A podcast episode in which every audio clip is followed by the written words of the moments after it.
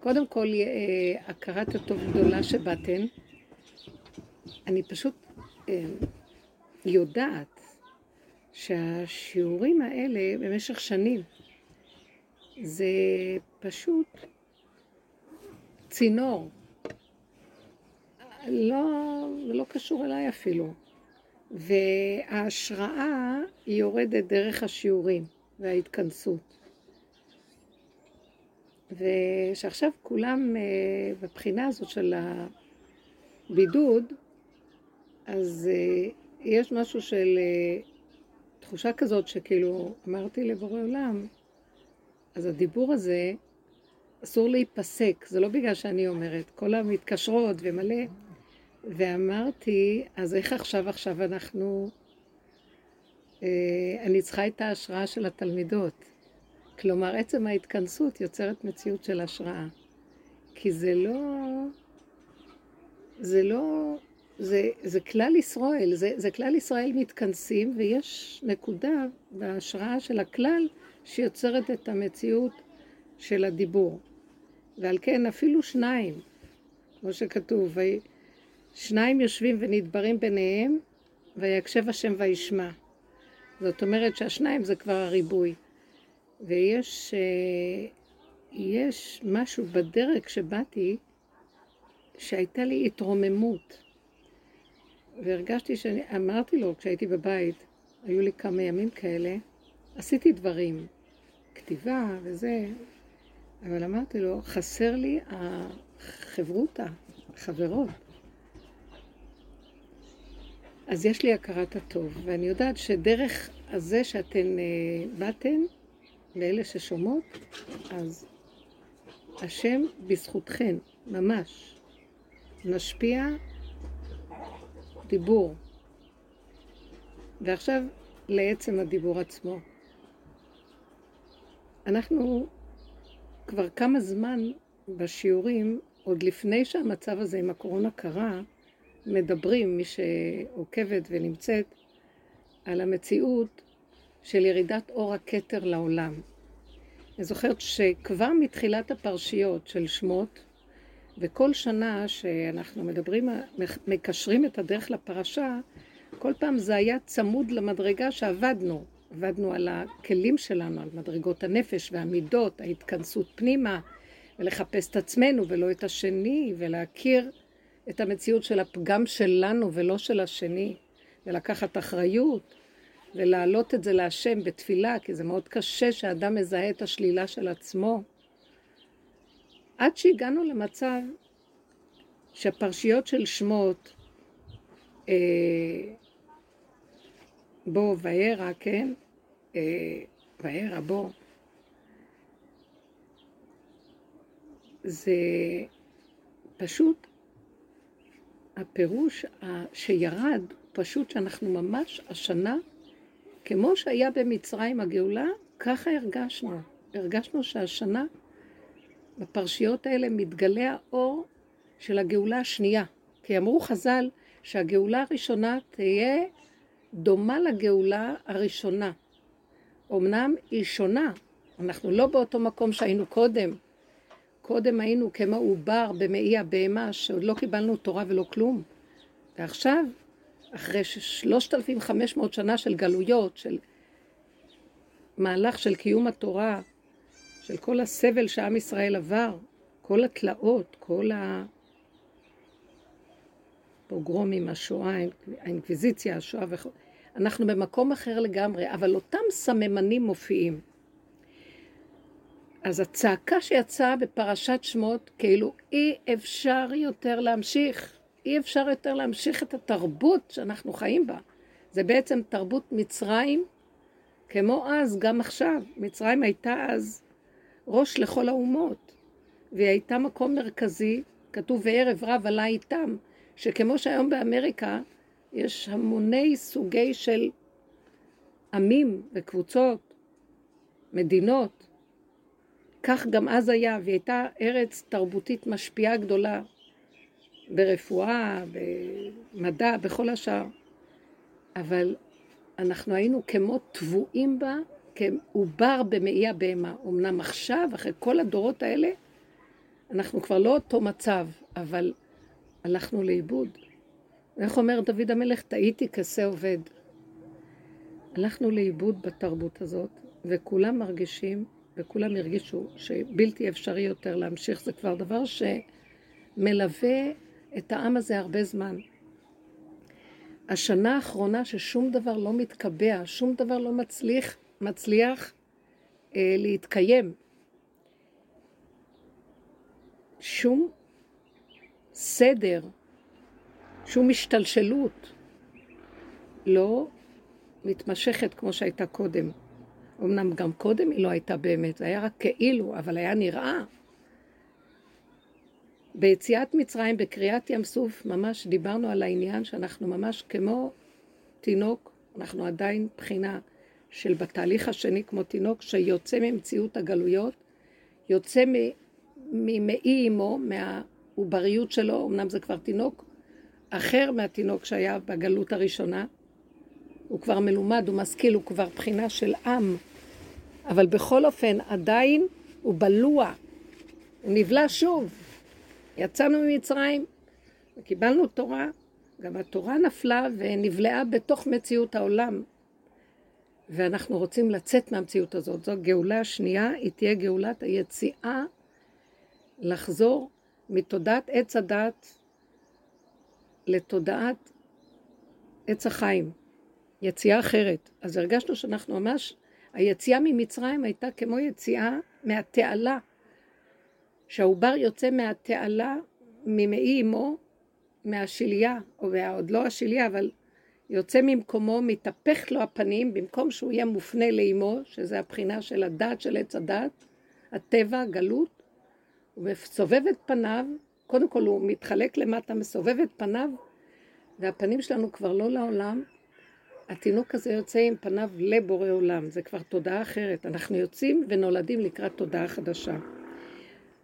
עוד כל זה אנחנו דיברנו הרבה לפני שקרה הנושא הזה של הקורונה, והתחושה היא שאנחנו כבר אנשים שנכנסים, נכנסנו ליסוד גולמיות, התנקנו מהרבה דברים של העולם, ואנחנו נכנסים למקום של תודעה חדשה.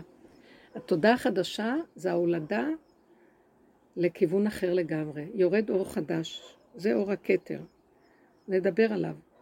זה אור של מלכות אור אינסוף, ששם יושב האור הגנוז, שהגאולה העתידית תתקיים דרכו, מתגלה דרכו. זה אור שברגע שהוא יורד, הוא משבית את כל המציאות, כי הוא אור השבת, אור השביתה.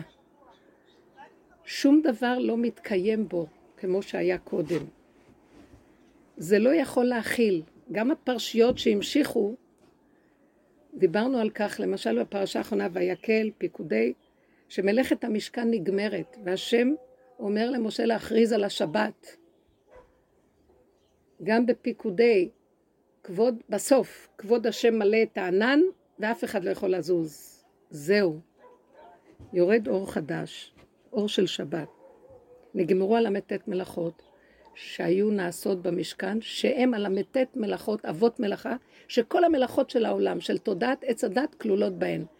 ותולדות תולדתיהן, כל מה שיוצא מהם, כל ההתפתחויות, הכל חוזר ללמתת מלאכות. אלה המלאכות שיש בעולם, שנעשו במשכן. כל זה לתקן את העולם. גם המלאכות נגמרו. שבת נכנסת לעולם, אין בה מלאכות. הכל נעשה מאליו. מהי מציאות השבת? תודעת עץ הדעת שובתת. אדם לא באמת במחשבתו משפיע כלום, הוא רק חי בכאילו ונדמה לי, זה תודעת עץ הדת, וייתם כאלוקים, כף הדמיון, הכל דמיון. אנחנו חושבים וזה דמיון, ואנחנו מרגישים וזה דמיון, ואנחנו פועלים כתוצאה מאותה מחשבה, זה גם דמיון. אבל תמיד יש נקודת אמת בתוך כל זה, כי השקר חייב נקודת אמת, הוא לא יכול להתקיים בלי נקודת אמת שבו, אבל ההתרחבות וההסתעפות והבלבולים במחשבות, יותר מדי מחשבות, יותר מדי ספרים נכתבים, יותר מדי דעות, יותר מדי שיטות, יותר מדי פילוסופיות, אידיאולוגיות. די. עכשיו, כתוצאה מזה גם הרגש. הלוא הרגש מוציא לפועל של המחשבה. השם שם בעולם מחשבה. השם שם בעולם הרגשה, והשם שם בעולם עשייה. שלושה מרכזים. אבל תודעת עץ הדת מרחיבה ומחריבה, ומאבדת את ההתחברות על ידי הרחבות. אי אפשר להתחבר, כי הכל כל כך, הריבוי יצא מה, מהכללים והגדרים. זה כבר הסתעף שאת לא יודעת איפה נקודת האמת פה. כולם תוהים ובוהים. מה, קורה, מה יש בעולם? זה אנחנו חווינו על בשרנו ממש. תודעת השבת יורדת. מה היא עושה? מצמצמת, מרכזת ומחזירה אותנו לנקודת האמת. ימותו כל מוסדי הארץ, כל הממסדיות מתמוטטת. זה תהליך של התמוטטות, זה לא בבת אחת קורה. לא היינו יכולים להכיל את זה אם זה היה בבת אחת. יורד אור שכל הסדרים מתבלבלים. אין סדר בסדרים. שישה סדרי משנה, שזה סדר העולם, ששת ימי השבוע. כשמגיע השבת, אין להם משמעות. אין. כל הימים יונקים מהשבת ביסודם. והריבוי יונק מנקודת האמת. הכל חוזר לנקודת האמת, צמצום אחר צמצום, וחוזרים ליסוד הראשוני. וכל המציאות מתבקשת להיכנס לך מי, פה בחדריך, סגור דלתך בעדיך. זו ההתכנסות של שבת. התכנסות. עכשיו תקשיבו, הדיבורים שדיברנו והעבודה שעשינו, ואתן יודעות, תלמידות ששנים איתנו בדרך, הרימו טלפונים, כולם יודעים את זה, לא צריך להרים. כל העבודה שעשינו קודם, בעצם אנחנו הורדנו, אני אומרת להם, אנחנו הבאנו את הקורונה, חס וחלילה. אנחנו הבאנו את האור של הכתר לעולם על ידי עבודה. זה לא שזה אנחנו, אבל העבודה שעשינו יצרה מציאות שהאור הזה חייב היה שיהיה לו כלי על מנת לרדת. כי אם האור הזה יורד בלי כלי, הוא מחריב עולם. זה פצצה אטומית בלי כלי. בלי שיש כלי לנווט אותה לתועלת העולם. אז לכן אלה שעבדו בדרך והלכו והתמעטו, והגיעו מגדלות המחשבה לצמצום אחר צמצום, אין שלילי. גם החיובי שאנחנו חושבים, אני לא שלילית, כבר נהייתי צדיקה, גם זה חפרנו ובדקנו וראינו את השקר שיש בתוך החשיבה הזאת החיובית, היא גנבת, בת גנבת. היא גונבת עוד יותר, מה שאדם שלילי אומר אני שלילי. עשב אומר אני שלילי, אני רשע. אבל עמלק, ואנחנו חושבים שאנחנו טובים, זה קשה לקרוא לעצמנו את המציאות הזאת, שוכן בתוכנו כוח, שכל נקודה טובה שאנחנו עושים, ישר הוא גונב אותה לעצמו. והיא לא חוזרת לשורש שלה. אפילו אם, ברוך השם, העולם יותר טוב לו שיהיה בטוב הזה מה שברא, כי אז לפחות הוא נראה שהוא מתקיים. אבל התכלית של גילוי המלכות, גילוי האמת, אין שינוי. כמה חיובי והכל מלא שקר. אדרבה, החיובי הלך והתרחב ברמה שבלתי אין לסבל אותו כבר. יפייפות הנאורות, לא יודעת איך לקרוא לזה. אין פשטות, אין ריכוזיות, אין הכנעה, אין עניבות, הודאה באמת. אני לא. אני לא. כי אין אדם שיגיד אני כן. גם אם הוא טוב. הטוב שהאדם אומר אני טוב, הוא ישר גונב לעצמו, ואת כל זה אנו צריכים למסור, אני לא. רק אז מתגלה האור של הכתר, אור הגנוז, האור של גילוי מלכות השם, שהיא אני השם. לא יודעת מה זה, אני לא מבינה, זה אנרגיה אלוקית, אני לא יודעת מה היא, זה מילים, אבל זה אני לא. אי אפשר להכיר אלוקות רק על ידי שלילת ישות האדם. אי אפשר. רק על ידי השלילה, הוא השכל הנעלם מכל רעיון, אי אפשר להבין מהו. אז שלילת החיובי היא התחלת הגילוי שלו. זאת אומרת, השבת יש לה התכנסות, לפחות יום שישי בלילה, ערב שבת. התכנסות, התמעטות, שלילת הישות החיובית, הייתה הכנה לקראת המקום הזה. דעו לכם שאנחנו נמצאים בזמנים לא פשוטים בכלל, ומרגשים, בבחינת פחד ורחב לבבי. כי זה זמן של שינוי תודעה. האדם שאין לו כלים להכנה של הדבר הזה, אין מן הנמנע שהוא יחווה חרדה, פחד, חוסר שקט, בהלה. על זה היינו אומרים כל הזמן שאנחנו צריכים להגיע למקום של לבטל את הרגש בעבודה שלנו. לא נתנו לו מקום, כי מחשבה נכונה, לא להרבות אותה. רגש, להקטין אותו ולמעט אותו, כי הרגש הוא רק כמו קטליזטור. כדי לקיים את המחשבה, הוא נותן לה חשק להתקיים, אבל בקטן, כאשר מתחיל להתרגש, סערה, ים גועש. מי יכול להכיל את זה? זה הורס את האדם, זה הורס את הכל. הסערה הזאת מסוכנת. גם הפעולות וריבוי הפעולות, אין שקט לבן אדם, הוא עמל, הוא יגיע, הוא משועבד, הוא גנוב על ידי איזה כוח שמשעבד אותו בצורה חולנית. הכל בשביל מה? בשביל להכניס לפה שלו איזה אוכל? כל עמל אדם לפיהו, כך כתבו חז"ל. מה זה כל עמל אדם? כל המעל, עמל, כל השלילה של הקיום שלו, חרדה קיומית שלו, זה בשביל להכניס משהו לפה. מה כבר קרה? הנה אנחנו מכניסים לפה ולא קרה כלום. אנחנו כן.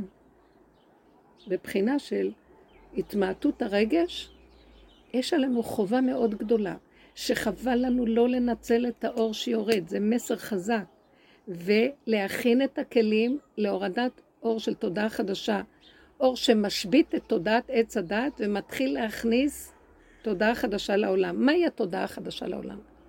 העובר הזה שירד ממעי אמו ופניו לבורא עולם, פניו לאנרגיה האלוקית.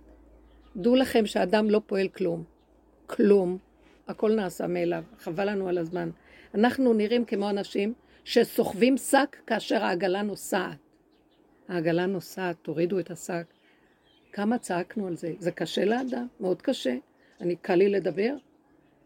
אנחנו לא יכולים לעמוד בשיממון הגולמי שיושב ולא עושה כלום. מה פירוש לא לעשות כלום? אבל אין כזה דבר שאנחנו לא עושים כלום. אין כזה דבר שהמחשבה שובתת, אין כזה דבר שההרגש שובת, אין כזה דבר שהעשייה שובתת. אבל זה לא האני שלנו עושה את זה, זה דמיון שאני עושה. ממילא השם ברא מרכז שנקרא מחשבה, ויש עולם המחשבה, ויש עולם היצירה וההרגשה, ויש עולם העשייה, וזה קורה ממילא בעולם. יש כוח נעלם, נעלם, שהוא מפעיל את כל הבריאה הזאת, והוא פועל, ולא ישבותו יומם ולילה. ממנו יתברך. אבל תודעת עץ הדת גונבת ואומרת, כוחי ועוצם ידי עשה לי את החיל הזה. איך אומר פרעה? מי זה השם? אני לא יודע מי זה השם. מישהו, הבן שלי אמר לי, שראיינה את נתניהו איזה מישהי מה... לא יודעת, מה, מהרדיו, טלוויזיה. אז הוא אמר בעזרת השם, הוא שאלה אותו משהו, אז הוא אמר בעזרת השם. על הקורונה משהו. אז היא אומרת לו בעזרת השם, כאילו, לא מתאים לראש ממשלה של אה, מדינת ישראל להגיד את זה, אולי לרבנים, אבל מה, בעזרת אה, מכון ויצמן, שימצאו איזו שיטה כבר לסדר את זה. אז הוא ענה לה שגם המדענים במכון ויצמן מתפללים שיצליח להם. אה, היא מתוקה, לא יודעת, זה מין אה, טרנט כזה של מי שיותר יפיוף ויותר אה, נאור, הוא לא יכול להגיד השם. יגיע רגע שכולם יש... הפיפ, איך אומרים? לא יודעת איך להגיד את זה. השם ירעיד את התאים, ירעיד את העורקים. התודעות ייכנסו לבהלה. מה היצור הקטן הזה קם כמו פרעה? מי, מי זה השם? לא ידעתי מי זה השם, כי ישמע בקולו. עד שבאו עליו כל המכות, וגם אחרי שבאו אליו. כל פעם הוא צועק טוב טוב טוב, ואחרי רגע עוד פעם מתעצם הכוח הזה של הישות הגונבת, וכולנו חולים בזה. דעו לכם, זה מה שתמיד עבדנו על הנקודה של סוד הפסח מגיע, שלא להשאיר לחזר אחריו בחורים ובסדקים, שלא יישאר טיפה אחת. וכל פעם שמזהים את זה, אז להגיד, איזה גנב אני, איזה שודד אני, איזה טיפש אני. מה, יש לי רגעים שאני חושבת שאני, ומזה, רגע שהבן אדם מבקר את רעהו. באותו רגע מתגנבת לו מחשבה, מאיפה הוא יכול לבוא ולבקר את זולתו? מי הוא בכלל? מאיפה הוא מבקר את זולתו? מהגנב שבו, יש בו גנב, גנב גדול. עד שאנחנו לא מגיעים למקום הזה, שהגנב הזה, הגעתי למקום שאמרתי לו, גם אם אני יושנת, אני גונבת. אני ב... לא יכולה, נתתי לך את כל הכוחות ואת כל העבודות שלי, והגנב הזה, עשינו מחיית עמלק נוראית, ירדנו לחורים ולסדקים ומתנו. נשארתי גולם, והוא גונב. אמרתי לו, יש עוד חלק בעמלק הזה, שאם אתה לא תמחה אותו, אנחנו את שלנו עשינו. בפרשת זכור לא יכולתי ללכת לבית הכנסת להגיד, זכור את אשר עשה לך עמלק. פרשת כי תצא. כי באמת, עשינו את שלנו. קום אתה תעשה את שלך, זה כבר לא כוח האדם, רק השבת. כוח של השבת זה הכוח של בורא עולם. הוא מפעיל את הכל, והוא יילחם את המלחמה האחרונה. כי גם, כי מה שלא נעשה, אותה ישות קיימת וגונבת, בדקויות, אבל היא גונבת.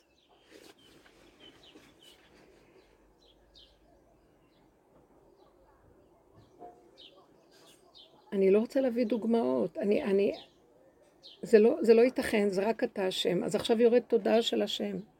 אתן יודעות, בנות יקרות ואבות, ומי ששומע, אל תפריעו לו. זה מצב של בשב ואל תעשה.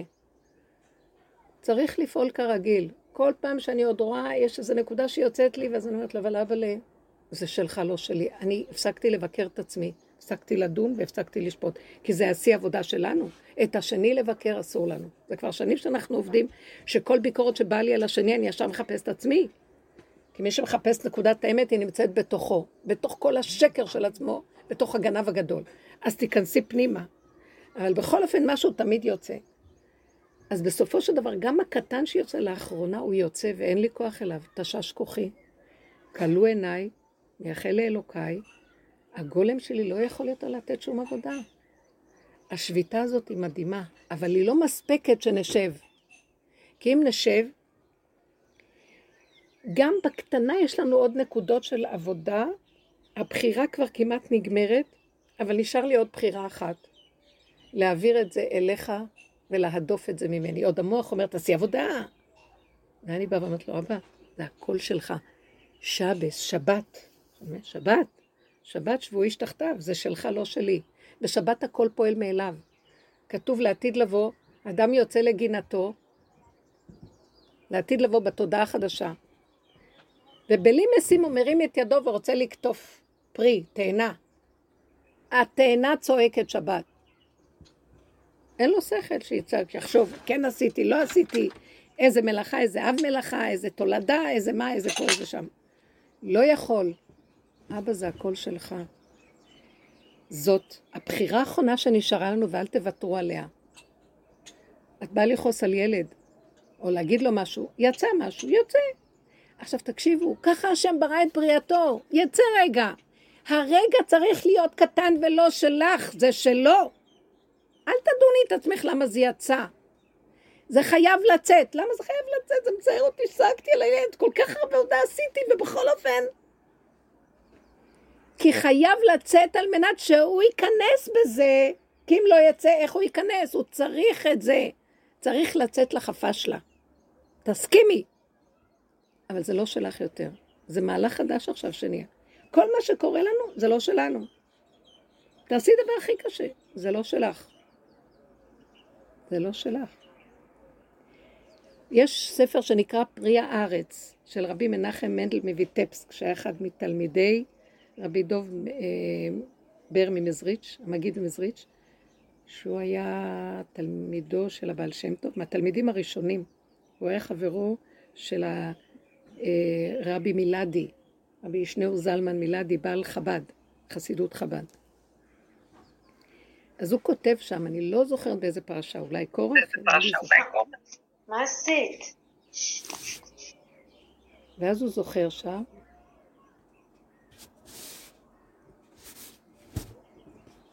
מה הוא כותב? תראי אם זה מקליט פשוט. לא חשוב. מה הוא כותב שם? שבוא נצייר ציור. שאדם יתרגז על חברו ברמה שזה לא אנושי. לא יכול להיות.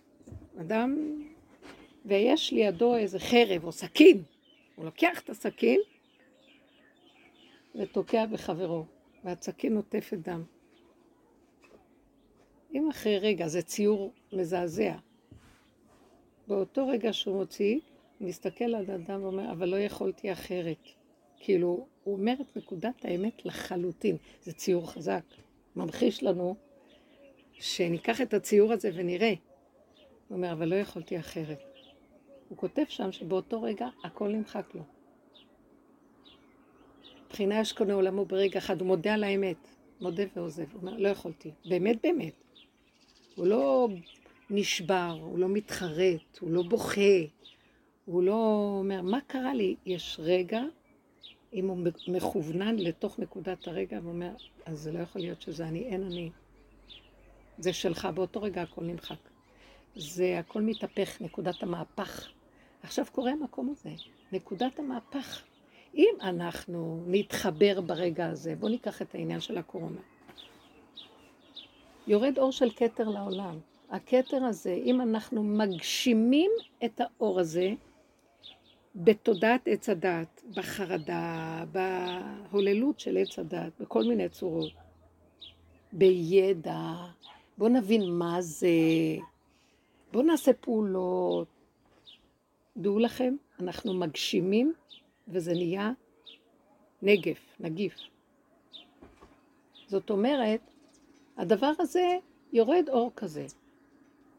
אבל צריך כלים, אני אומרת, יש כל מיני סוגי בני אדם בעולם. אני מרגישה שהחברות שהולכות בדרך, יש עליכם איזה אחריות, בקשה, תהיו כלים לעזור לסובב, בשקט, בלי לדבר. תחזיקו את הנפש שלכם חזק, לא להתרחב. יש מה שנקרא בתורה, זכה, נעשה לו סם חיים, לא זכה, נעשה לו סם המוות. יש פרשת סוטה, אישה שהתנהגה שלא על פי הדין, וסטתה, ויש אחת שלא, אבל חושדים בה. שתיהן שותות מאותה כוס. הכהן היה כותב, כותב בדיו על קלף את שם השם, י' כ' ו' כ', ושם במים. ושתיהן היו שותות. זאת שלא עברה, דווקא אותם מים מרפאים אותה והיא פורחת בהם. זאת שהלכה שלא, הלכה בתודעת עץ הדת והתרחבה ולא שמרה את הגבול הנכון, ניזוקת בהן וכל כולה מתהפכת עליה מה שנקרא שלייתה ופוגע בכוח שלילי. עכשיו, שימו לב, אותו דבר, אותו דבר. זה לא קשור לדבר שיורד, זה קשור לכלי שעליו הוא מתיישב. אם המוח שלנו פתוח, ומה שאמרתי לבנות, ומי יודע אם לא לעת כזאת הגענו למלכות. כי כל כך הרבה עבודה עשינו עד שבנות אומרות לי, אני מתה מהדרך הזאת. כן, זה, מה זה מתה? האני שלי, אנחנו חותכים את האני. אנחנו בעצם, בעבודה הזאת, פשוט שחטנו, הקרבנו קורבנות, שחטנו את האני. את הדמיון. הכוח הזה שחושב, אם זה במחשבות, אם זה בהרגשות, בסערות שעוברות עלינו, זה שחיטה, כי אדם מאוד קשה לו, הדמיון דבוק לו, הוא זורם לו בדם. זה דבר יולי. זה מאוד קשה, זה מהלך לא פשוט.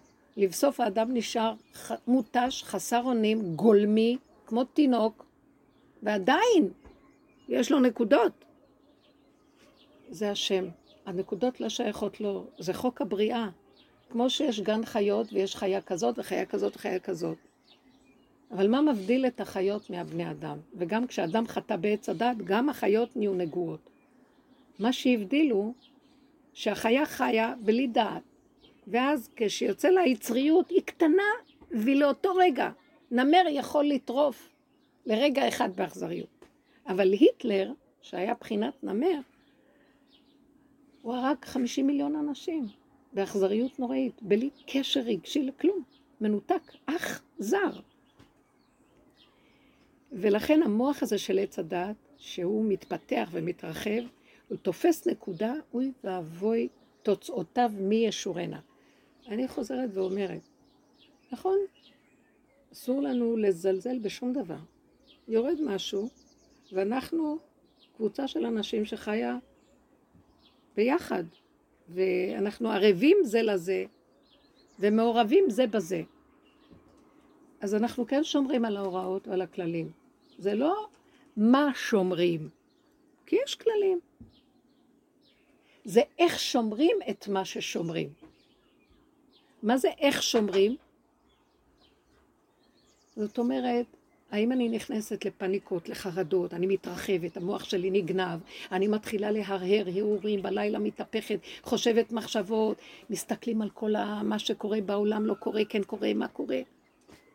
תקשיבו, אלה שהולכים בדרך, אנחנו כבר כמו, איך אני אומרת להם, אנחנו אה, דגים מתים. אני באה גם כן, אני גם מעניין אותי מה קורה בעולם. השם עוזר לי בזכות כל מה שעבדנו. אני באה לראות ואני אה, נהיה כמו איזה, אין לי כוח, מה? ואני גם פתאום, אני רואה מהטשטוש הזה, שזה הוא בעצם אומר לי, אני שומר עלייך. בשביל מה את צריכה את כל זה? תסתכלי על הפרח, תסתכלי על העץ, תסתכלי, תעשי משהו, תנקי, תאכלי, תסתדרי. העולם לא שלך, הוא שלי. מה את רוצה? תתפללי. יש לך רגע של חרדה? תעלי אותה בתפילה. אבל אל תישארי שם, אל תפרנסי את זה, אל תתרחבי. תני לי לשלוט בעולמי. וכל הרשתות האלה וכל הצורה הזאת שאנחנו חיים היום, זה מדליק, זה מדבק, זה המגפה עצמה, זה חד טק טק טק ויראלי, זה נקרא ויראלי, הדבר נהיה ויראלי, ישר מתפשט. אז זה לא מתחיל בגוף, זה מתחיל במחשבה ובהרגשה. אז אני אומרת, הוראה, בנות, אנחנו לא צריכים אה, למרוד, להתנגד, אנחנו לא יותר מכולם ויש לנו דרך ואין לנו ואין לנו כלום. השם מתגלה, הוא אומר לנו, לך מבו בחרד, בחדריך. הוא משתמש במהלך הזה כדי שנתכנס, ונתכנס לדלת אמות, ונתמעט ונתקטן כדי שהוא יכול להתגלות. זה לא בגלל שהממשלה הכריזה, אני לא יודעת מה הכריזה, לא הכריזה. הם גם לוקחים את העיקרון הזה, וישר נגנב הכוח והשליטה והדימוי, הממשלה מכריזה, ואז יקומו מתנגדים לממשלה, והזה וההוא. זה לא חשוב. אתם קולטות? תחפשו תמיד את נקודת האמת. יורד אור עכשיו לעולם. והאור הזה יכול לרפות אותנו ברמות שאתם לא יכולות. שימו לב מה קורה. אם אנחנו סוגרים את המוח, כיף, רגוע, מה יש? אגיד לכם את האמת, לא עומדים בתור. הלכתי לבנק הדואר, לא עמדתי בתור. טוב, אז עמדתי שתי מטר מהפקיד, מי צריך להתחבר אליו? היה תמיד מרגיז אותי, ככה יש, איך היינו אומרים תמיד, אתם זוכרות בדרך, תחיו שתי מטר מהחיים. תחיו כמה מטרים מהחיים, כמה דיברנו על זה עוד שנים קודם. הכנה היא בנפש. לא לתת למצב הזה שזה כבר יורד, זה קשה להכיל. הכנה לשבת, והכינו את אשר יבואו. יש מצוות הכנה לשבת. היא יותר חשובה אפילו מהשבת עצמה, ההכנה לשבת. יש עניין, ממש היא בפני עצמה מצווה. כמו שיש שבת בפני עצמו, צריך להכיל לשבת. וזה הכנת הנפש, כדי שהיא תיכנס בבחינה ש... שיבוא משהו בגוף, כבר יש לנו הכנה, אנחנו כבר עומדים באיזה מקום, זה ידוע לנו. עם ישראל הוא במקום אחר מאומות העולם, אבל יש דרגות גם בזה. תיכנסו לנשימה, תיכנסו לשלווה הפנימית, תיכנסו לפה, פה, מלכות, פה. שנת תש"ף, זה לא סתם. אה, יש לימוד מאוד יפה, שכתוב שרבי עקיבא, יש אותיות רבי עקיבא, אז הוא אומר, יש ששת אלפים שנה של העולם, ועליהם תוסיפו עוד צדיק ג' שנה. כלומר, הגאולה תבוא רק אחרי שעוד מאה שנה, צדיק ג' ועוד שבע שעות, אה, שבע שנים. מאיפה הוא לוקח את החשבון הזה?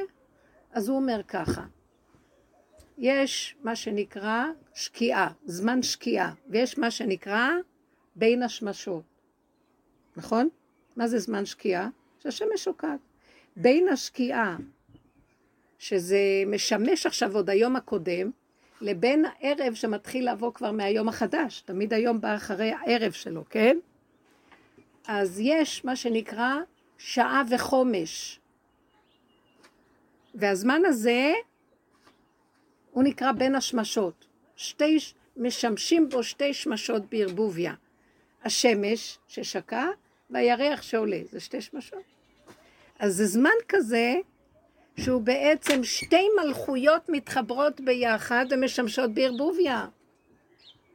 והיא עוד לא התחילה את היום החדש. זה עוד לא התחיל, ה... והגאולה תבוא בתום הזמן הזה. אז הוא אומר, על הששת אלפים שנה תוסיפו עוד מאה שנה. כמעט רציתי, לא יודעת מה לעשות. אני כבר מחכה בכליון רוח ואתה מוסיף לי עוד. עכשיו, מה זה המאה שנה? הוא לקח את כל הששת אלפים שנה והוסיף חומש של כל שבת, אז ביחד זה יצא צדי ג' שנה. חוץ מהשבע אה, ש... שנים שזה מעלות השחר עד שנכנסת קדושת שבת כל יום שישי, שזה שבע שעות, כן? לפי האריזה זה בסביבות 12-1, קדושת השבת מתחילה להיכנס. אז ביחד זה מאה שנה. אבל פתאום הסתכלתי ואמרתי, תקשיבו, אנחנו כבר שם. אנחנו בשתי השיטות משמשות בערבוביה. התודעה הקודמת מפרפרת לעזוב, מתחיל לעלות תודעה חדשה. אנחנו בשתי מלכויות. שמתם לב איזה מריבות יש בין הזכר לנקבה בדור שלנו? מלכות הזכר, מלכות הנקבה, לא מסתדרות. כל אחד מכריז שיש לו מלכות. מאוד שמחתי פתאום להתבונן ולראות שאנחנו נמצאים בזה, אבל עוד יותר מה שנתן לי את התחושה שזה כבר ממש הזמן, אולי קצת אה, שאני אראה את אה, חגית, טיפ-טיפה, חסר לי זיו פנייך. סליחה, אפשר קצת את הכיסא להזיז. כתוב במשנה פרקי אבות, לא יודעת אם זה פרק ה', משהו כזה, כתוב, עשרה דברים נבראו בערב שבת בין השמשות. פי הבאר, פי הארץ, פי הבאר, פי האתון, פי, פי, הפה. ואחר כך עוד כמה דברים. וכל הדברים שנבראו, אני הסתכלתי, זה זכר ונקבה, זכר ונקבה, זכר ונקבה. אה, הלוחות, שזה שתיים, הלוחות היו מחולקות לשתיים. הלוחות מחולקות לשתיים. תעשה ולא תעשה. אה, הכתב והמכתב. הכתב עצמו, שזה בחינת הזכר, והמכתב, עליו זה נכתב, כן? מה שהיה חרוט עליו. על... אה, מה עוד הוא כותב שם? עוד כמה דברים. אם יש לי את המשנה, הייתי אומרת את זה, אבל בכל אופן מופיע שמה כשעליהם שלושה דברים שזה הפה, פי הארץ. עכשיו נפתח פי הארץ. פי הבאר. כל העבודה שלנו זה להעלות מים מן הבאר. אנחנו ירדנו למקומות מאוד מאוד מאוד נמוכים, זה עבודת הנוקבה, עבודת דוד המלך. וממש מתוך כל המקום הזה לדלות את כל הנשמות ולהעלות אותם, כל הניצוצות, כל הפגמים, כל ה... הכל. המהלך הזה עכשיו, זה ממש הזמן של בין השמשות. ככה אני רואה. ואז אני אומרת, ריבונו של עולם, כבר גם המלחמה עם שתי הכוחות המנגדים, כבר אין לנו כוח. תתגלה אתה ותכניס את השבת שלך לבריאה. בוא ניכנע לו. מה זה ניכנע לו? זאת העבודה של ההכנה שעשינו, לא לתת למוח הזה של תודעת עץ הדת, או המוח כביכול של הזכר, של עץ הדת, אבל נתנו לו רשות, החיובי, לשלוט בעולם. זה המוח, לא אכפת לי זכר נקבה, לא יודעת כלום, אין לי בעיה עם זה, יש לי בעיה שהוא עדיין לא אשם, זה דמיון. דמיון של זכר, דמיון של נקבה. והמלחמה ביניהם, זה הכל דמיון. אין עוד מלבדו. אחדות השם יתברך, אין כלום.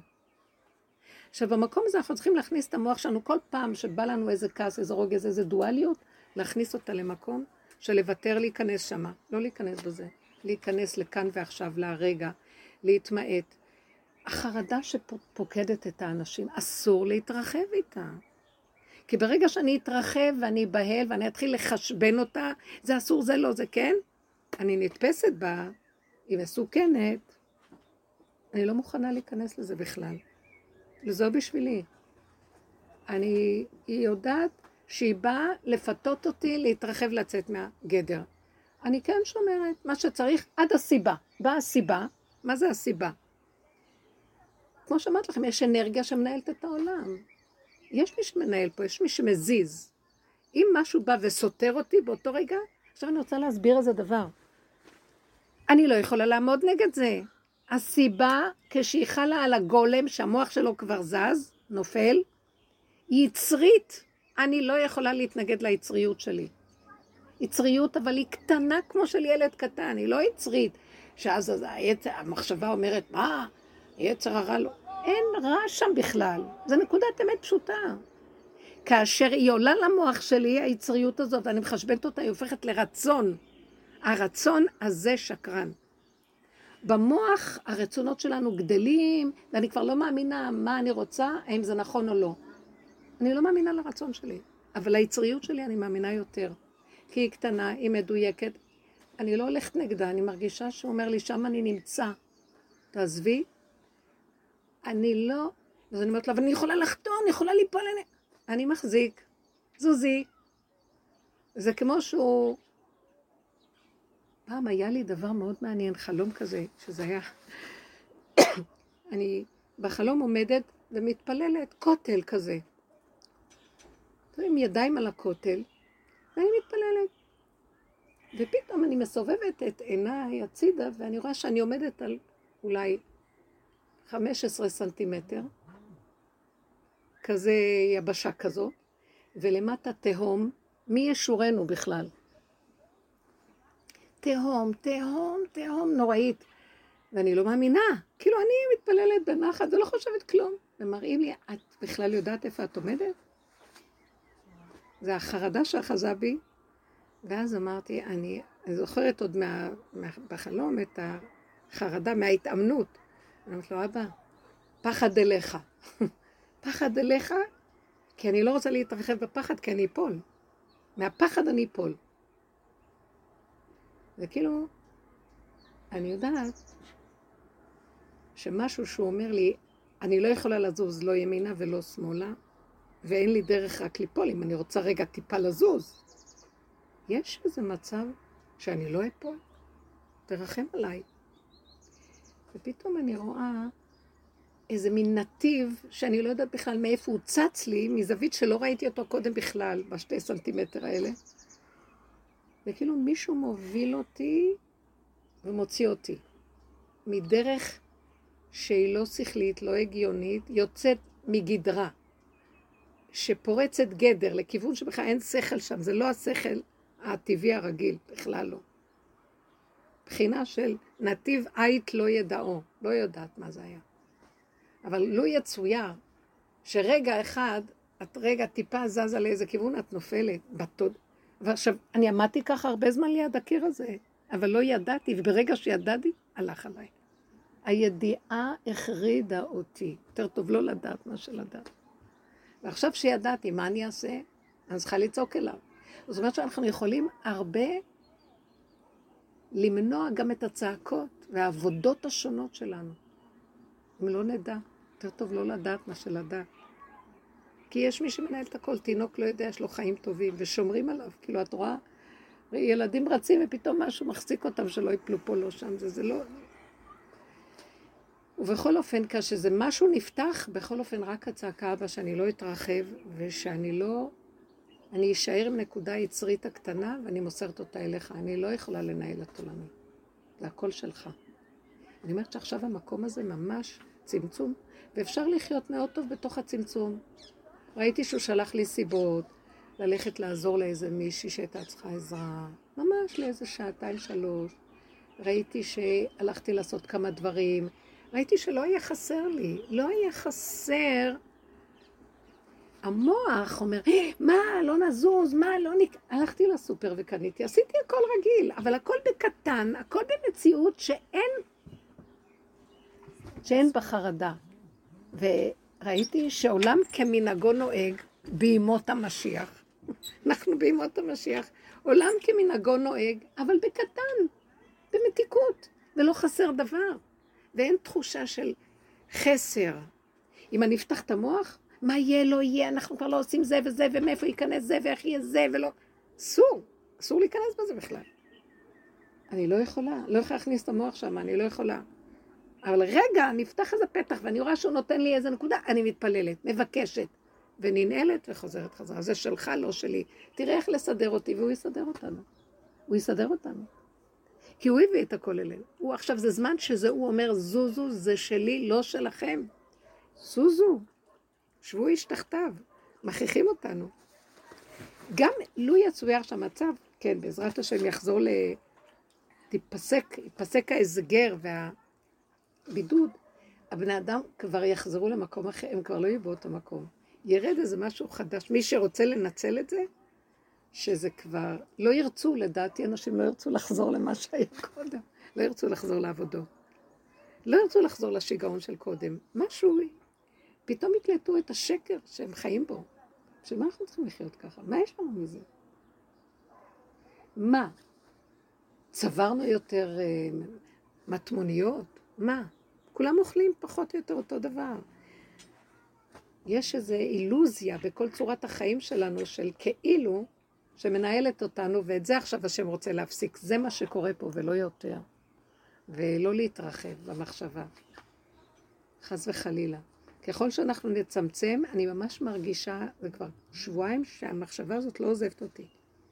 אני לא עושה את זה רק בשבילי, בשביל הכלל שלא יודע את הדרך, זה עוזר אחד לשני. צמצמו את המוח ואל תיתנו לחרדה להתפשט. תבקשו רחמים. אבא לי, החיים שלך לא שלנו. ולא לחשוב, לא לחשוב. ככה וזהו, וככה וזהו, וככה וזהו, וככה וזהו. איך שזה ככה, הכל טוב. בקטן, תהנו. הוא גם אומר, תהנו מהחיים. שבת. מה, מה, מה עושים בשבת? אוכלים טוב, ונחים טוב, ועושים דברים קטנים, אסור להתאמץ, ונהנים ומתענגים. הוא מכניס אותנו למקום הזה. ואני התפלאתי שהבן שלי אומר לי, נתניהו אמר ש, שיש מלא במחסנים, לא צריך לדאוג, יש אוכל לעוד הרבה זמן. כאילו, זה גם יפה, שהם לא מכניסים את האנשים למצוקות. אבל האנשים ייכנסו, אם הם ירצו או לא ירצו, אנשים יכולים להיכנס למצוקות האלה. אל תבחרו בזה. יש לאדם את היכולת למות. תפחדו מהפחד. תחרדו מהחרדה. זאת אומרת, גם לחרוד, אני לא רוצה לחרוד ממנה, אני מתחילה להרגיש שאני אומרת, לא. זה משהו חזק, אל תוותרו, כי בנפשנו הדבר. זה חבל, אנחנו יכולים להציל כך נפשות. באמת, זה לא אומרים להציל גופים, מצילים נפש. כי זה תמיד מתחיל מהנפש. הבן אדם כל כך... החרדה המוחית, הרגשית, הפסיכולוגיה של האדם היא יותר גרועה מהכל. ושם אנחנו צריכים מאוד להחזיר את הכל. אתם יודעים מה? אני חשבתי, הבן אדם לא צריך לדעת. מה אכפת לנו מה יקרה ומה שיקרה? זה לא קשור אלינו. זה שנשאר לחיות עם החרדה יותר טוב, זה שהלך, ובשנייה נעלם לו החיים, וזהו, נגמר, מה קרה? חס וחלילה. אנחנו רוצים שיתקיים בנו לא אמות כי יחיה ואספר מעשה קו, ולחיות כאן 400 שנה, לא, זה חיים טובים, זה גן עדן. פה יהיה עולם הבא. רב אושר היה אומר שעולם הבא יהיה פה. כאן יהיה, גן עדן יהיה פה, הכל פה, גן עדן היה פה. גן עדן היה בליבו של ארץ, אה, ארץ ישראל היא ליבו של המזרח הקדום, כאן היה גן עדן. אבל הכל התגשם ונהיה משהו אחר ממה שהיה. אנחנו רוצים להחזיר את כל ההתגשמות למדרגת נפש. פשוט, עדין, דק. קיים באופן אה, אורגני, אבל לא עם הרחבות של המוח. זה כל המהלך שאנחנו כל כך הרבה עובדים עליו. טוב, גנית בכלל יש לה... היא לא צריכה להיות במקום שלנו. כי את כבר כאן. לא, הפשטות הקיומית, ומה חסר? כלום חסר דבר בבית המלך. לא, השם לא יחסיר מאיתנו דבר לקיום שלנו. וכל אחד כפי טבעו שהשם חקק לו. למשל, יש משהו שאני ראיתי, יש סוג של אנשים שהם אוהבים נוי, ויש להם עידון בה. אני רואה תמונה עקומה, אני חייבת ליישר אותה. כמה עבדתי על זה, שלא אכפת לי, שהכיסא ככה וזה. ואחר כך, אחרי הרבה שנים של עבודה, חזרתי לאותו מקום. אז ראיתי שזה חלק מהטבע שהוא ברא לי, והסכמתי איתו, אבל הוא לא שלי.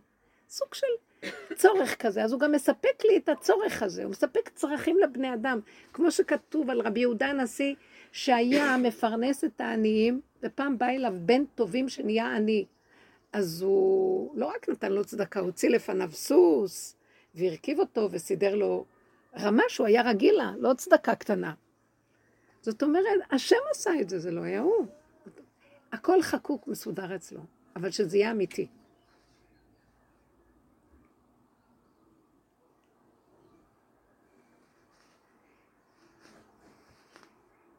והחרדה שיש, אם היא גם יורדת, היא צריכה להיות קטנה ולתועלת הנקודה. היא משהו חדש, מתגלה אור חדש.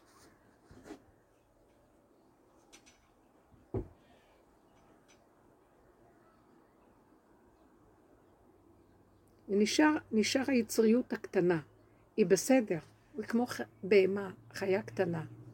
הבן אדם, השם רוצה שהוא יחזור לשם. הוא לא רוצה שהוא יתהלך בגדולות ובנפלאות ובראש בעננים, הוא רוצה את הקטן, כי הוא בא ומתגלה על הקטן. תראו, תראו איך הוא הקטין את כולנו. וירוס קטן כזה הכריע את הכל. העולם נסגר. תקשיבו, זה שפוי? זה בדיחה? מי יכול לעמוד מול החרדה של האטום האיראני?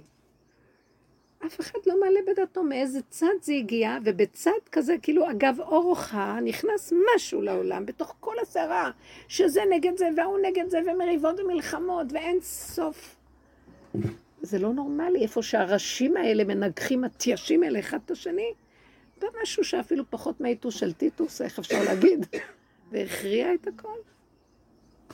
יש אפשרות אה, זה, זה, אני עומדת חרדת כבוד מול מחשבת הבריאה. מה זה החיות, הכוח של השם יתברך? בקטנה, מילא בגדולה, הדמיון אומר השם גדול, השם גדול, הוא מנהל את כל העולם. אבל מי שיכול לדמיין שהשם כזה קטן, המוח לא יכול להכיל את זה.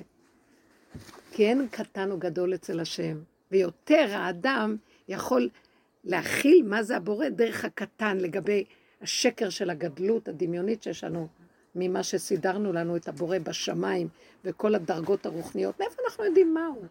אבל בקטנה אני יכולה יותר להכיל.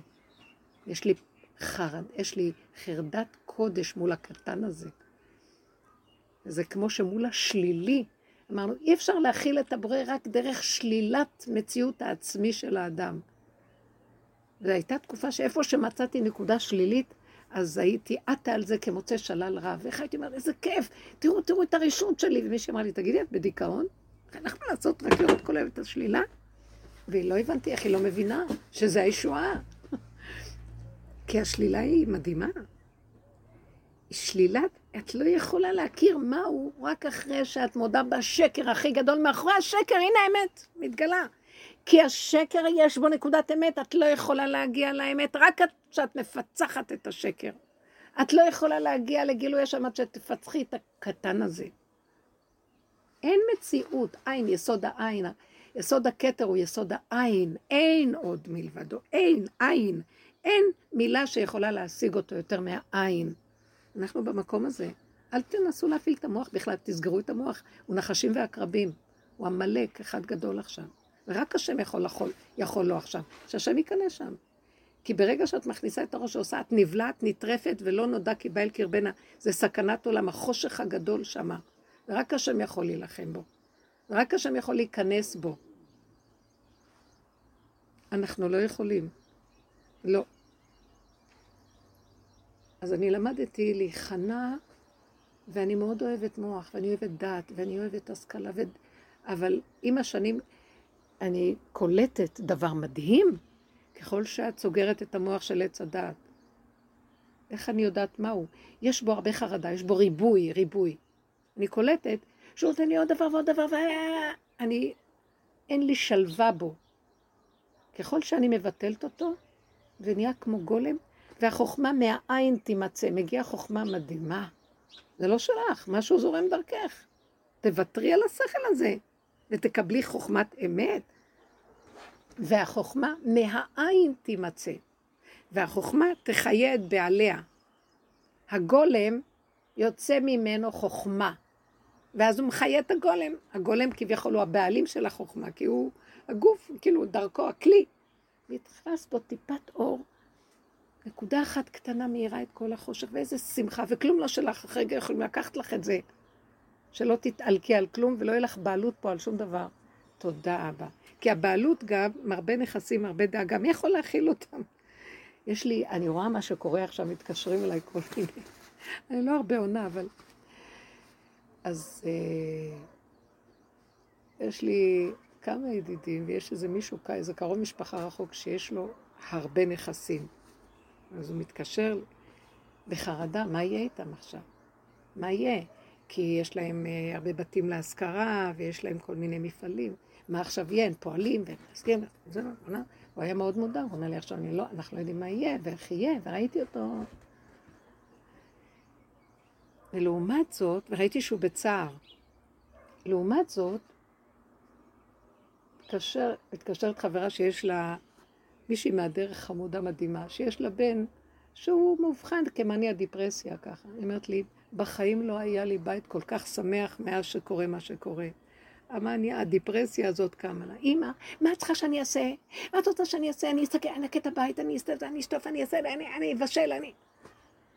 היא אומרת לי, הוא נהיה שמח, אז פתאום אני מאבחנת. אלה שיושבים להם על עיזי גאוותך שהולך להם, כולם, השתקשק להם הכול. אלה שהיו בדיכאון מתחילים להתרומם. והיה עקוב למישור והרכסים לבקעה, מתחיל להיות איזה מין השתוות. שימו לב, לא זה ולא זה, כן? זה גם כן חרד, כי מה יהיה עם הנכסים, וזה חושב, אה, איזה שמחה, סוף העולם הגיע.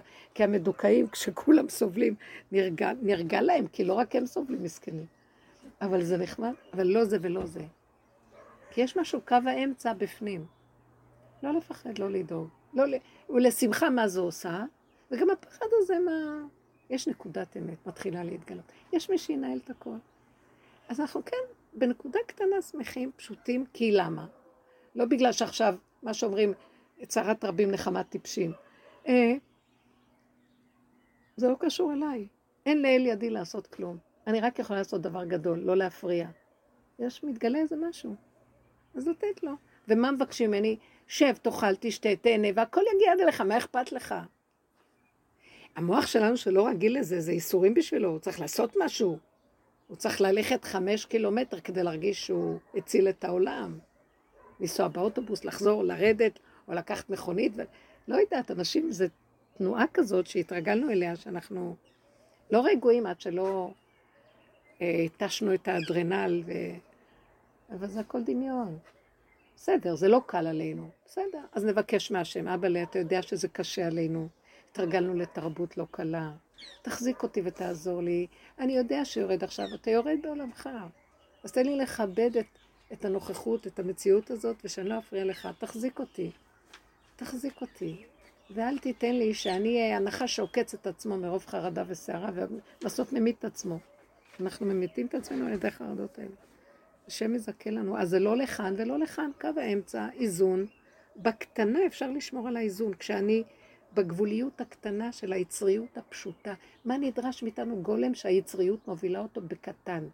וכל אחד, אני, זה, לא, זה נשמע יצריות, זה לא נשמע טוב. היצריות זה החיות של האדם. והיא טובה כשהאדם מגיע לגולמיותו. היא נקייה, היא הטבע מתאים לו. כל אחד והיצריות שלו שונה. אחד תהיה לו יצריות יותר בדבר זה או אחר, אבל קטן. מה שמאפיין את כולם שזה קטן ודועך. החיות גם כן לא יכולים לעשות יותר מהרגע הזה משהו ואחר כך זה חוזר. הן לא מתמשכות. אין להם את המוח שעושה להם אחד ועוד אחד ועוד אחד ועוד אחד ועוד אחד ומגדיל אותם. יש משהו קטן ששואף לחזור לשלווה שלו. וזה מקום מאוד טוב שהאנושות נכנסת לשם. זה שבת, שבו איש תחתיו. נגמרות כל המלאכות, המשכן ממש כבר מוכן. עכשיו אנחנו מבחינת, יבואו טהורים ויעסקו בטהרת פרשת ויקרא. אנחנו, העולם נראה עכשיו כמה שיותר קטנים, כמה שיותר לא יודעים ולא מבינים, דווקא להם ייתנו את התפקידים הכי גדולים. זאת אומרת, ייתנו להם את הכוח ש... מה אני רואה האור החדש? הוא ידבר מהפה שלנו, תגידי וזה יהיה. כאילו הוא אומר, מה, מה אתם רוצים? מה, מה אתם רוצים? משהו כזה. אתם רוצים? אז תגידי, קטן, בלי התלהבות. אני פעם כאילו הרגשתי שהוא אומר, נו, מה אתם רוצים? כאילו, מה שאנחנו נרצה עכשיו נוכל לקבל. ואז אמרתי, אה, אז בוא נגיד כבר, אני צריכה כמה צריכה מיליון דולר, אני צריכה עוד דברים על הגל. אז הכל התפרק לי כי זה עלה למוח וזה נהיה רצון כבר. זה כבר לא הנקודה האמיתית, מה שבאמת צריכים. צריכים, תקבלי. אל תפנטזי בגדול. עכשיו זה מלכות השם, הגילוי שלה בקטנה. יכול להיות שיבוא משהו גדול, אבל זה כבר לא חשוב, כי הקטן והגדול צריכים להשתוות אצלנו, וזה לא ענייננו. זה לא כמו שאנחנו בתרבות שלנו יודעים מה זה גדול, מה זה קטן, זה לא נכון. זה הישועה עכשיו שהולכת להיות פה, לעם שיושב בציון. תקשיבו, זה לא זמנים פשוטים, סגרו את העולם, סגרו את השדות תעופה, מקבצים את היהודים שנמצאים, את הישראלים שנמצאים אה, בכל מקומות להביא אותם. מכניסים את האנשים לעוד יותר, את... זה חשבון כזה פנימי, שיקחו ברצינות יותר. למה אה, כאילו חושבים לעשות סגר יותר גדול? כי באמת אנחנו לא מספיק נכנסים למדרגת הנפש, ומשתמשים בזה נכון לעבודה, זה הכל. זה לא... מה קרה? ולא להתנגד, לא להילחם. קחו את נקודת הנפש שבדבר, האמת שבדבר, תשתמשו בה. עד שבאה הסיבה והיא פותחת לכם פתח, זה לא חשוב. כי אחד יגיד, זה עולה לו לשכל, מה, אני אכלו ככה כמה ימים? לא, תגידי כן הרגע, אחרי רגע יבוא מה שיפתח לך, ואז את מנפישה את הצורך, מתנפש לך הצורך והכל בסדר. זה רק דמיון. המרדן הזה, כוח המרדות בתוכנו, מהתודעה הזאת, שרוצה מראש לדעת הכל ולסדר לעצמו את הכל מסודר מכף רגל עד ראש. אין, יש לי רגע ועוד רגע, הכל בסדר, ועוד רגע. איזה יופי, אני מרגישה שהשנה פסח הוא אחר לגמרי. הכל קטן, אין לי כוח בכלל, אין לי כוח. אין לי כוח להסתער, כמו פעם, עם המחשבה שמבהילה. זה כבר הרבה שנים שאנחנו עובדים על זה, אבל יש איזו נקודה שאני אומרת לעצמי, פתאום החמץ נראה לי קטן, קטן, קטן, הכל נראה קטן, זה לא כמו שאנחנו חושבים. הכל מתחיל להיות בהתמעטות, ומה שאני יכולה, ומה שלא, אז מוכרים, אז שמים, סוגרים, נועלים, מטאטאים. לא השיגעון שהתווסף כביכול למצווה, ועשה את המצווה מפלצת. מצווה היא קטנה, וחי בהם. אפשר לחיות בהם, הפכנו אותם לבלתי נסבלות. תסתכלו איך השמחות שלנו, בלתי נסבלים השמחות האלה כבר. רק שולחים לי הזמנה, אני מתחבא מתחת לאדמה. עכשיו זה עשרה לא. איש, הרבנים. אה? עשרה איש, חזרנו לחתונות בעשרה איש. יש לי אחיינית שהייתה צריכה להתחתן שבוע שעבר, ובבוקר היה צריך להיכנס התוקף שרק עשרה איש. הם לא ידעו מה לעשות, ביום ראשון היה צריך להיות החתונה, זה היה מוצאי שבת. היא לא יכלה, היא לא יכלה לבד, אי אפשר, אי אפשר, אז הם החליטו לעשות בש... בארבע לפנות בוקר, שלוש. עכשיו, בצ'יק הריצו, פתחו את הסופרים ולקחו, ונשים נכנסו לבשל, והקהילה וס... עזרה. אבל הם שכחו להגיד לחתן. חתן, זה, זה מצד הכלה. כל הנשים התלהבו, וזה, עכשיו החתן גר בירושלים, הם גרים בעיר אחרת. ברגע האחרון, איזה חצי שעה, לא יודעת מה, הזיזו את הכל. זה היה מצחיק עכשיו. אז הכלה אחר כך אמרה לי, הם התקשרו אליי, אני לא ידעתי. בבוקר, למה לא באת? למה לא באת? באו מכל המקומות, אסור. אמרתי להם, אני, אני כבר התוקף של הגזרות אצלי חל מזמן. אני לא יכולה לסבול חתונות, קשה לי. תמיד אני אומרת, אחרי החופות של הילדים שלי, הייתי אומרת לעצמי, עכשיו אם את יכולה, תמלטי לאיזה קפה ארומה, תקני לך קפה. קשה לי מכל האירועים האלה. אבל ברוך השם, גם זה שמח, השם נותן את הכוח לכל דבר. עכשיו תראו איך הכל מצטמצם, הכל בפשטות, הכל באמיתיות.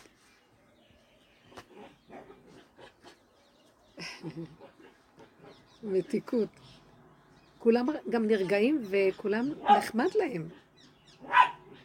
נחמד להם. עשינו בר מצווה לנכד שלי גם כן, השבוע. וזה היה, עכשיו בדרך כלל רצו, הזמינו אולם בבני ברק, אולם גדול וזה, הכל התמעט, הכל התקטן. עכשיו, רק המשפחה הכי מצומצמת, וכל אחד יושב במרחק. אבל רצינו לתת לו הרגשה טובה, שמנו רמקולים, והמון רבנים בטלפון אה, בירכו אותו, אז הוא כל הזמן רמקולים, והרבנים מברכים, וחברים מזל טוב, וכל מיני ברמקולים, וזה עשה לו את כל הבר מצווה, ו... וכאילו תזמורת, הכל, איזה, הכל היה כאילו, והוא כל כך היה שמח, הוא לא הרגיש כלום. כאילו המונים דוחפים, והוא צריך... ראיתי את כל האילוזיה. והיה כל כך מתוק, מתוק, היה מתוק מדבש, שכינה, פשוט.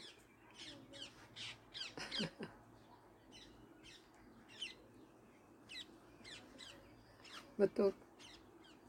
אז נהיה עכשיו בר מצווה, ילד עם כובע. נחמד. הוא שמח וטוב לב, הוא לא הרגיש בכלל כלום.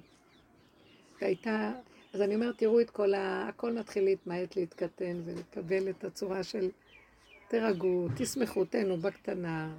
גם כל הכסף הזה שכל כך הרבה עובדים עליו, בשנייה אתם... למה לעבוד כל כך הרבה עבודות? בשביל להביא את האורחים מהצפון לדרום ואת כל האירועים.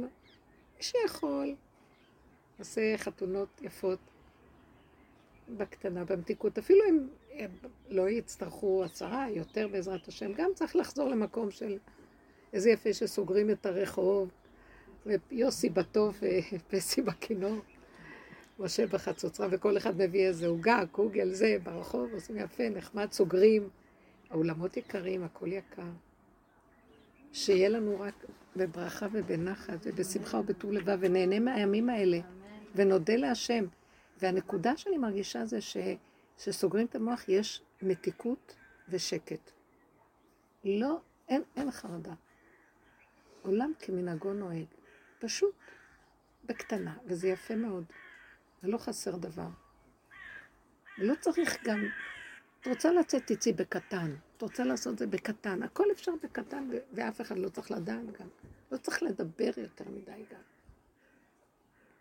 וישועת השם כהרף עין, וברכה, ונחת רוח. אם יש לכם איזה שאלה או משהו להגיד. במהלך הדיבור זה הזכיר את אברהם אבינו, שדיברת שהוא היה מעבר, מעבר לנהר, נכון? ש... זה הרגיש כזה אותו מצב שהוא כל העולם. זהו, שכל העולם היה מהצד השני והוא הלך לצד השני. אז כשדיברת זה, זה ישר עלה לי המצב הזה. יפה. כן. הוא היה היחיד שעשה את זה. אז תחשיבו רגע, ממש קוראים לנו, זו הבחינה שעכשיו קוראים לנו. אה, מי להשם אליי. מעניין שההפטרה של אליהו, לא מזמן הייתה באחת הפרשיות האחרונות, שהוא בהר הכרמל, הוא עושה את הבירור. מי שייך לנביאי הבעל, לכל הגדלות של המוח והבעלות והדמיון, ומי סוף סוף מכריז, אני לא רוצה את כל זה, בואו נתמקד, מה התכלית פה? מה אכפת לנו? למה כל כך, אנחנו כפייתיים באכפתיות? לא שלי כאן כלום. אבל אני לא בן חורין להיבטל ממנה, מה הכוונה? אנחנו בני חורים עבדי השם. לא של העולם, לא של התודעה. כן פועלים, כן עושים, כן חושבים, כן, אבל בקטנה, בריכוז, במתיקות הפשוטה. ושאם יגידו לנו, לא יכולים זה, או לא יכולים, נגיד עכשיו, לא מתפללים במניינים. אז אני ראיתי, חשבתי שיש איזה מישהו שאני מכירה שחשבתי שהוא התעלף. כל כך אחוז בעניין של מניין. אז אני ראיתי איך השם עוזר, אז לא מתעלפים. וכן השם זימן לו איזה משהו קטן, וכן, הכל בקטן, ואנשים, יש עזרה מאוד גדולה למהלך הזה. מי שרוצה, יכול לקבל את העזרה, היא קיימת. בבחינה של כל תינוק בא לעולם וכיכרו בידו. יורד את ה... כאילו האור הזה יורד, והוא נותן לנו גם את הכוח איך להתנהל איתו. אבל אם לא, זה נהיה חרדה. וזה יוצא מגדר שיטה, ואז הבני אדם מבוהלים, ואז חלילה זה מסוכן. בוא נשאר בצמצום ונדע שהשם לא יעזוב אותנו איתנו, ולא להכניס למוח את העניין של ה... אה, מה זה יכול לעשות ולא יכול, והידיעה הזאת, ומה קורה בעולם. ממש, פרק קי, קי אה, א', משהו כזה.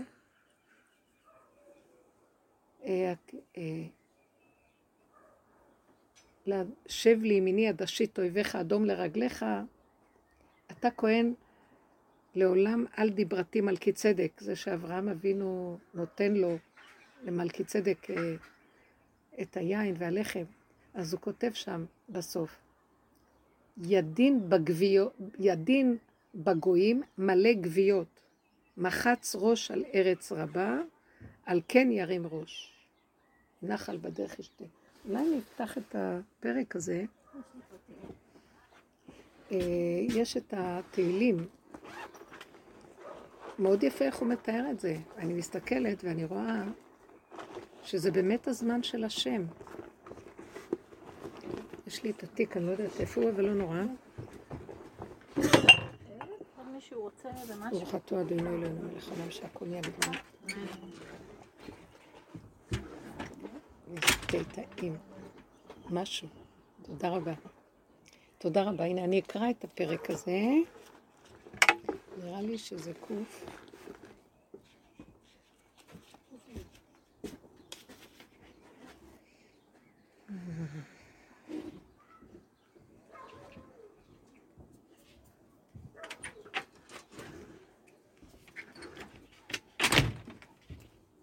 כן, ק"י.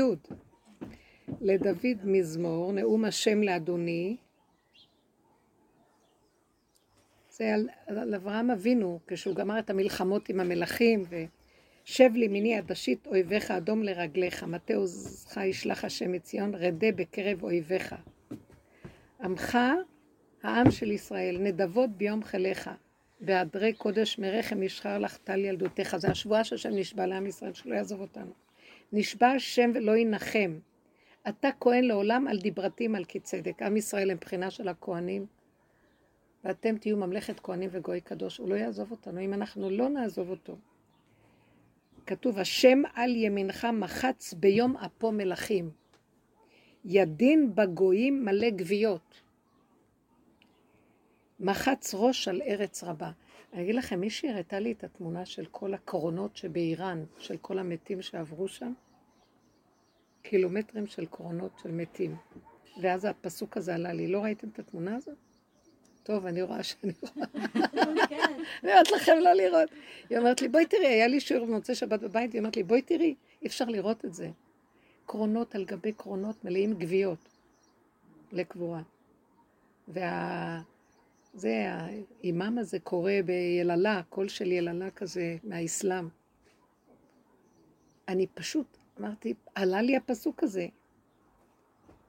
ידין בגויים מלא גוויות.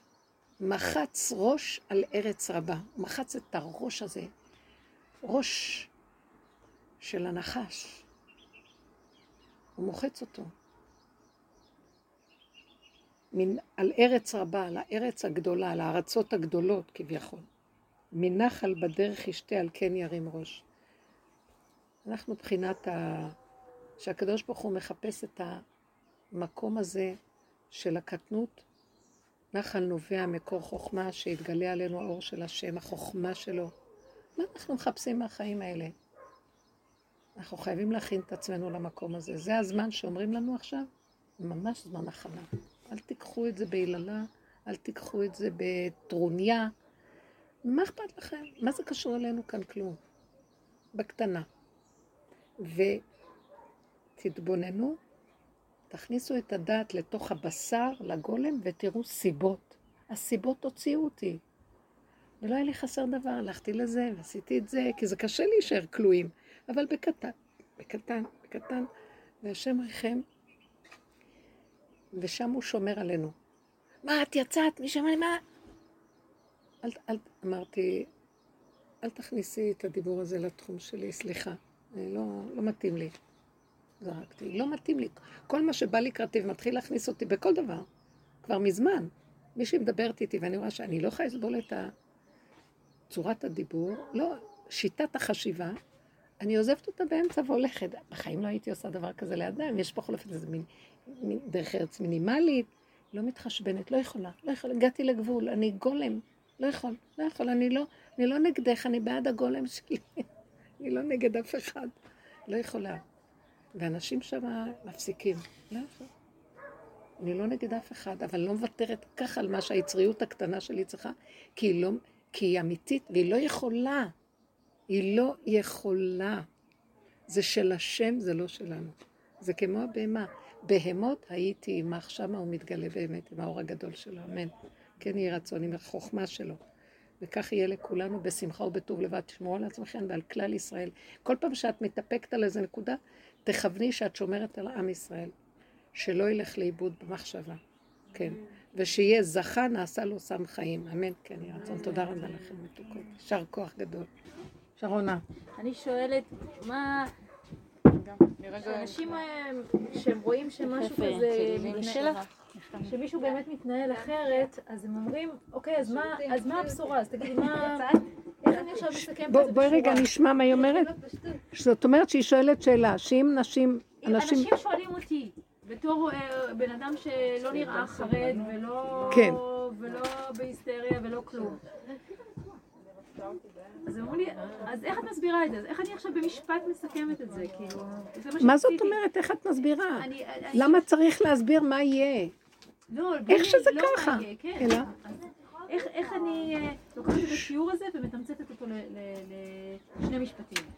אנחנו עולם כמנהגו נוהג בימות המשיח, כך הרמב"ם אומר. מה זה עולם כמנהגו נוהג? מנהג העולם, שאני לא רואה מה יהיה עוד רגע. למה לי לחשוב מה יהיה? את יודעת מה יהיה עוד רגע? לא. אז למה שאני אחשוב? בעץ הדת הוא כבר חושב, מה יהיה, לא יהיה, כן יהיה. מה אתה מתערב לי? בורא עולם אומר לו. מה קשור אליך? אז הנה התשובה.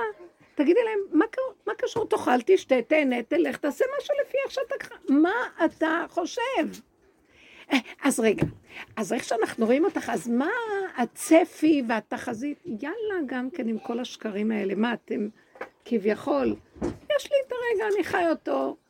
אם יש לי שאלה, אני שואל. לפעמים המוח נותן לי תשובה קטנה, מדויקת, שלום.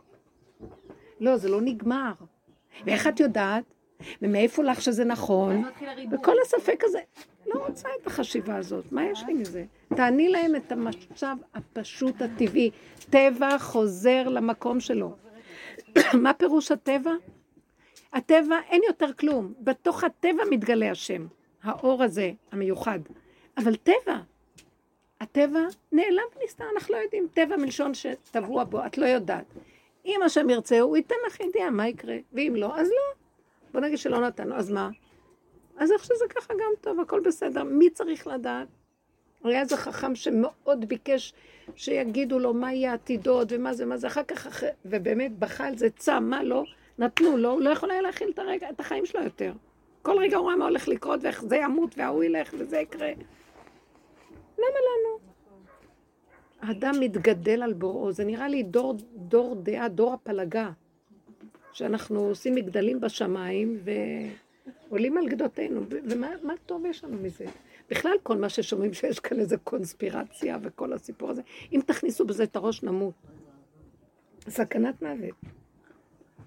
שיחשבו לעצמם שהם מנהלים את העולם. טוב, בוא נראה, בוא נח... תודה. פה... בוא נראה אותם, בוא נראה. בוא נראה לאן זה ייקח אותם. איפה אנחנו יודעים מה? יש מי שיושב בשמיים משחק. אז אל תדאגו, מה שנראה להם שהם חושבים שהם מנהלים את העולם והם שלחו את הווירוס, זה מתאים לאנשים שהמוח שלהם לא הולך עם הדרך, ואז זה יכול לפעול עליהם. אנחנו לא, מה אכפת לך? מה קשור אלייך? לא, מישהי אמרה לי, אז בוא נזהיר את העולם, כי יש כזה דבר. אמרתי לה, זה לא מה שיזהיר את אף אחד. אנשים רק שומעים את זה, נכנסים לזה עוד יותר, וזה נותן להם אנרגיה וכוח. את נותנת להם כוח לדברים שלהם בשביל מעצמם. יש כאן משהו שנראה לו שמנהל את העולם. יש כאן, אני, אני ראיתי, שנראה לי, שיש כאן משהו כביכול שמנהיג, שחושב שהוא מנהיג והוא מנהל את העולם. אבל בסוף השם יראה להם מי מנהיג כאן את הכל. הכל יהיה ברור. בואו ניתן כוח להשם, תנו עוז לאלוקים, על ישראל גאוותו. גאוותו. בואו ניתן למלכות של האמת את הכוח, ולא ניתן להם שוגעים. מה הם חושבים? הם, הם בשר ודם, הם הלא חיים, נולדים ומתים. הלא, כולם מתים בסוף, לא רק השם חי וקיים. ומה?